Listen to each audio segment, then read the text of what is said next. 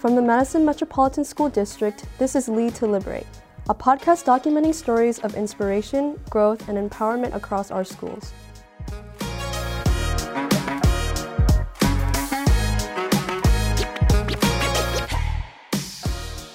Oh, wow. I just love that music. I'm telling you, it gets me hype every week.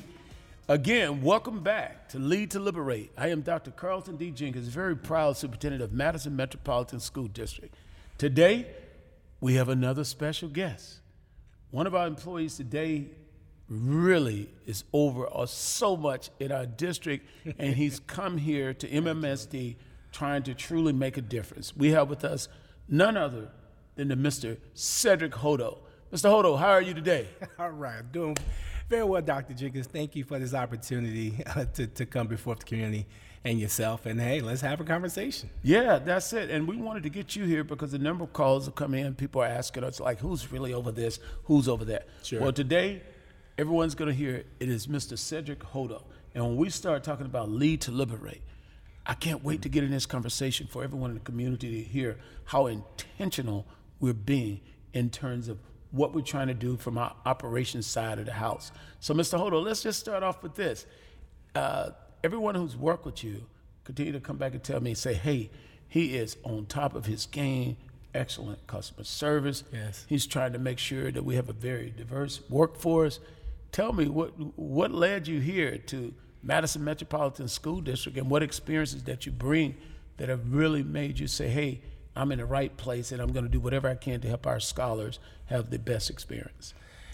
Yeah, first of all, uh, thank you, Dr. Jenkins, for this opportunity, and then to the community abroad as well. Uh, thank you as well for the privilege of serving in the capacity of your Senior Executive Director of Building Services and Operation. Just kind of give you a little bit about my background. I think um, that's what kind of have driven me in, in, in, the area in which I'm in. Um, I, am a Detroit-born kid, and I'm um, born and raised, uh, well, born in Atlanta, but raised up in Detroit. And, and, and I re- really saw the need to, to support public students' education. I came up in a, in a gang ridden environment, and, and so it was very important for me to kind of give back. And so the trajectory of my career, I think, really helped me understand what's needed. If you take a step back and look at, I come from HBCU, uh, Mississippi Valley State University, graduated in 1992. Um, give you a little bit about my background itself. I started off in the uh, food service industry. I'm working for a company called Olive Garden, you know, Darden Restaurants. Uh, I matriculated my way up through general managership all the way uh, for, gen- for to a general manager at Olive Garden and Red Lobster. Um, stayed with the company about eight years. Then I went over to the hotel side. The hotel side gave me a really good understanding of how to provide customer service and then apply culinary um, um, progressions into customer service itself. Um, I've trained in some of the best locations, working at JW Marriott, um, um, Renaissance hotels in North America. I've also been trained over at the uh, Culinary Institute in, in Trentino, Italy, called Riserva di Fizzano, trained under Master Chef Neri Romano. Now, all of that background gave me a unique perspective to how we can advance food, particularly at the K 12 level. And so I worked in the hotel industry about 10 years, and then after that, I worked with a company called Sodexo and Sodexo Magic in specific. I worked for a billionaire by the name of Magic Johnson, where I oversaw logistics and operations for Sodexo Magic North America, overseeing all college campuses and K 12 institutions in, in the United States. And so, understanding the demographics I thought was very unique. And so, how to apply quality food, quality service, and supporting our kids, I think became my hallmark. And so that's been a passion for me, and that has led me to Madison. And so when I saw the lead to liberate, I saw the need to provide um, um, wraparound support in the form of um, great food, great service, transportation, facilities, everything that supports student learning. It became my passion, to be honest with you. And so that led me to here. And I was able to come in and have a great team that works for me. And so we've been trying to build on that one simple concept how do we support student education? Right. Well, thank you so much for giving us a little bit of background about you yourself. And I tell you, here in MMSD, our community just been outstanding in terms Absolutely. of passing a historic referendum. And we had some transition take place uh, when I first came in, and we had to go out and find someone who had that type of commitment to everything you just really said for this $350 million referendum, 317 million going towards uh, our referendum facilities. So thinking about that, and I know you're very humble, but I'm going to mention this part. He's also was a collegiate athlete, an outstanding, a top wide receiver in uh, in college at his HBCU, and trained up under uh, no one other than Jerry Rice. And so everyone knows the story. But Mr. Hodo brings that level of discipline himself. How has that influenced your work and what you're doing too, as well? Yeah, as a as a student, scholar, and athlete, uh, I, I, think it has um, tremendously impacted how I think and, and how I carry it into practice.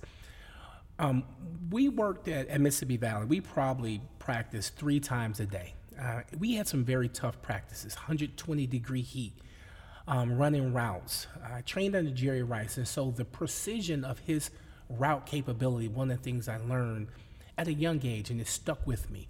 Um, his philosophy when we were practicing catching bricks was something very unique to me. He said, if you can catch a brick, you can catch a football. And when somebody throwing a brick at you, it really causes you to think very carefully that you need to catch that yes, brick, yes. lest the brick hit you. And so some of our training techniques we thought was um, very progressive, but we learned a lot. But the mindset I think was more important. And I think that mindset I think has carried me three a day practices, working off season, coming to summer school, studying and dedicating yourself to your profession. I have brought all of that to Madison, inclusive of myself. And so my team has been a nonstop in making sure that the referendum stays on track. Um, transportation remains on track. Uh, food services being upgraded our grounds and facilities across the, the district. Over 60 buildings we, we maintain is being upgraded on a consistent basis. And bringing that technical expertise to Madison um, was, was the beauty in, in helping this particular community. So I'm excited about the opportunity. We have a long way to go. But I sure tell you, we've made a huge dent in where we were before when I got here a year and a half ago. And so, thanks to your leadership, thanks to the community abroad, thanks to the board as well, and thanks to my dedicated team who have supported the transition as well. Yeah, well, I tell you, thanks for sharing that. One of the things that we all know that food and nutrition is very important yeah. to the well-being of any human being, and we have a lot of world hunger. But coming in here, looking at our food service program, and knowing that we have a team of people, really good people, right? What's your goal? What's your vision? You know, I had a fourth grader to tell me, and uh, the fourth graders hold you accountable in our district. Uh, Dr. Jenkins started this year. This food's not right. you know, and you and your team came yeah. back, you worked together. I know we have the food supply chain demand, but the fourth graders really weren't hearing that. And I also remember the day that they said, "Hey, they're finally getting it right." So tell me, what's your vision and uh, for MMSD and how we're going to do food and nutrition for all children, and even down to our lunches. Uh, some because of the transportation. Yeah. Uh, really, we have students eating at one o'clock. What's your vision for this?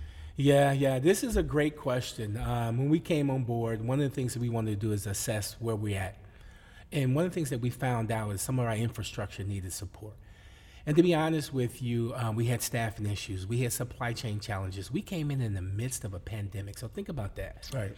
Um, uh, supply chain challenges, rising cost, um, um uh, the declining uh, staff. And so one of the things that was instrumental that I thought that, that yourself and the board did was we gave a $5 increase, number one, to our food service staff. And that really helped us begin the, the trajectory where we were at. Um, the next step we did was begin to have a what we call a culinary um, excellence training inside of our, our production staff, production team. The flour production is the heart of the food service operation. So our goal was to train our staffs to come away from um, what I call prepackaged items to go to more scratch cooking. So you're starting to see more robust items come into the food chain. Salisbury steak, we're, we do a multitude of artisan style pizzas. We're making a variety of muffins now, homemade muffins from scratch. And so um, these are items in which we need to train on first before we really can execute at the highest level. The K 12 compliance around food can be kind of technical, but at the end of the day, kids want great food, great service, and a fun, friendly atmosphere. And it's our job to do that. And so, what you'll see up and coming in, in the next couple months, rolling into next year, we need to make sure that we have the infrastructure in place first. Do we have the, the, the um, equipment to serve food properly? Maintain the storage and temperature of the food properly? Have we trained our staff? uh, properly how to serve and how to cook from scratch. And so the first year for me is really focused on infrastructure. In year two, you'll begin to see us begin to make progressive steps toward more robust menu items, more, more robust menu option, themed meals, St. Patrick's Day meals, Valentine's Day meals, meals that's reflective of various cultures. Uh, one of the things that's important to us is that food should be reflective of the communities in which we serve why can't we have some? It, it, it's great. Wisconsin's a cheese state. Don't get me wrong, but right. we have a lot of different um, varieties of individuals from all over the world. Why can't we have Honduras Day or Guatemala Day or Latinx food? How about Hmong inspired recipes? And so you're starting to see Indian inspired or Native American inspired recipes, rice that we purchase from local. And so our goal is to begin to incorporate recipes from various communities into the K 12 compliance option. And we're well on the way. And so we've made significant in- improvements. Wow, that's very important that you're doing that level of work. And we really do appreciate it because here in MMSD, we want to lead to liberate. But in order to lead to liberate, you have to see yourself as being free. Absolutely. And you have to see yourself in the plan. Our students, and uh, two of our students, the reason that we did the whole land acknowledgement here in Madison for our um, Ho Chunk uh, the indigenous people here, the First Nations, because two students said they didn't see themselves anywhere in our uh, curriculum, in our schools, or even in society. So that takes me to the referendum, and I know that you were very intentional in terms of trying to make sure that our students uh, of all um, abilities that they were being seen, all cultures in the buildings. Tell us a little bit about that. What did you do with the Southside Elementary that yeah. that's really making the culture come out in the building?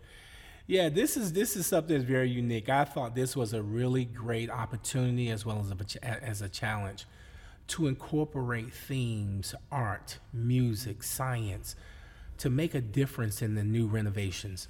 Um, for for those who may or may not know, I, I also oversaw Washington D.C. public schools. And we went for a historic referendum in the schools. This was called modernization plan, probably about 2.3 billion. Well, we were overseeing the remodernization of over 60 buildings over a course of 20 years. And so it gave me a unique perspective as I came to Madison. So one of the things I thought that was important for us is we need to correct the historical wrongs. The restorative justice piece played a heavy role into not only our thinking, but how we design some of the buildings and the upgrades it's very difficult for a person who's in a wheelchair to have to go up a ramp or a slope that the radius of that ramp makes it extremely difficult or challenging for them. They're literally out of breath before they get up there. Mm. Well, some of our some of our uh, um, um, uh, disabled uh, and wheelchair bound students found it very difficult to go to the restroom. The turn radius in the restrooms wasn't there. There wasn't some ADA ac- accommodations. And so we set forth with our design engineers to make sure that we corrected those historical wrongs. So some of the things that you will see, even at locations like La Follette High Schools, where we have gender neutral restrooms now. This is huge. Huge. Um, uh, you have a huge contingency of those who want the privacy of being able to go to the restroom where they desire. That is a human right. That is something that absolutely is critical. Let me just pause you right sure, there absolutely. for a second because that was huge in our district. And right now, when we're talking about having access yes. Uh, to various uh, needs for all of our students in all of our restrooms being gender neutral at this particular point, you made a considerable effort to put that a part of our local budget to make sure that all students never had to feel excluded in our restrooms. So tell me a little bit about that as well. Absolutely. And so it was a concerted effort to transition certain restrooms over to gender neutral restrooms. But as we build and design new high schools and new renovated areas, we want to make sure that these the the, the, the typical restrooms um, or all gender restrooms were incorporated into all aspects of it. Inclusive in that, we wanted to make sure that every restroom had feminine products because it's a human right. I, you know, I asked my daughter when we were um, researching this, you know, is this something that you think is necessary? And, and, my daughter said, absolutely. Have you ever been embarrassed at, at, at school before because you were ashamed that you didn't have money for feminine products? And so it caused me to rethink that. And so it became a human right. And I was very pleased with the response. And then the, and then the students itself spoke up here in Madison that some of these things that's necessary for them to go through a daily basis um, is important in their overall career. And So when you talk about restrooms equality, you're talking about um, a spatial recognition. You talked about seeing yourself in the school from the art, um, from the humanities side. All of these things were critical. Um, you have some surrounding neighbor schools who have turf fields. Why can't we compete with that? And so you saw the installation of multiple turf fields coming on board here. You saw different, um, uh, what we call energy and paint and different colors. All of that means a lot when you're talking about student space and learning, efficiency and sitting down. We had 1950 chairs dating back from 1940s and 50s. That industrial style learning doesn't support the modern day student. And so being able to put them in ergonomic seating and flexible chairs with great lighting, um, we think will have a rate of return in regards to learning. Well, I do have to tell you, Mr. Hodo, I heard it again from our fourth graders. Those new playgrounds, about 41 went in throughout the district, and the fourth graders were telling the middle school, including the high school students. Yes. And on the weekend, I see individuals on our playgrounds. Uh, what's that impact been like for you? The schools should be the hub center of any community. It's the chief learning center. It's the chief area in which students spend the majority of their time outside of their home then why not make the grounds more attractive? And so when you start seeing our schools, you're looking at brand new playgrounds that's installed. Wheelchair, accessibility will be going in in all of our playgrounds. We built in over 41 new playgrounds. We thought that this makes a huge difference on our kids. They have a place, a safe place to come, play basketball, hang out, play football, play soccer, run around, kind of kind of just enjoy themselves they take pride in our school now. And so you're starting to see middle school. So, for instance, over at Sennett, you know, we have large plots of land, but now we put playgrounds in front. So the kids now are coming there. It's an excitement to come to school rather than just a bore. So, hey, we thought it was a huge investment. We thank you for having the vision for supporting us in that. I thought it was a monumental inequality to have any elementary student or middle school student yeah. without access to a playground. Yeah, let me say uh, that was thinking prior to me, our entire community came together. We do thank our community Absolutely. for that level of vision. Everybody who came before me, and for years, our communities continued to serve and support uh, our school district. La Follette High School, and I think about equity uh, in our district, and we're trying to make sure that these dollars are serving all of our communities. And I think about the arts. Tell me a little bit about the arts over at La Follette High School and then Memorial and other schools because we put a lot of emphasis in trying to make sure we had beautiful and uh, spaces that where we can educate our students to the fullest. Yeah, this is one of the most unique perspectives that we gain. First of all, we had multiple committees come together, including community and student voice. And we listened very close as we went into the design phase. And one of the things we found out was Madison doesn't really promote a higher level of humanities in regards to music and recording studios and the arts and whatnot. we saw that as a, dis, a disparity. But it's a great opportunity as well. And so what we saw was by designing art that is reflective of the student culture, by by designing uh, recording studios and music uh, studios, uh, theaters that are designed of how you can express yourself and express your um, love of humanity through arts and music. This is a form of learning, um, and most people may not recognize that. Um, my wife is a musician by trade, and I've learned how to understand music and the beauty in the music that she brings, but it's also an expression of herself. And so there are a lot of students who are brilliant. Um, and so we thought that this was a creative path. And what you'll see at locations like La Follette, when we get through with the arts and humanities areas, you will see areas designed that it's designed by students, it's reflective of the, of the, of the latest culture, and it's inspirational.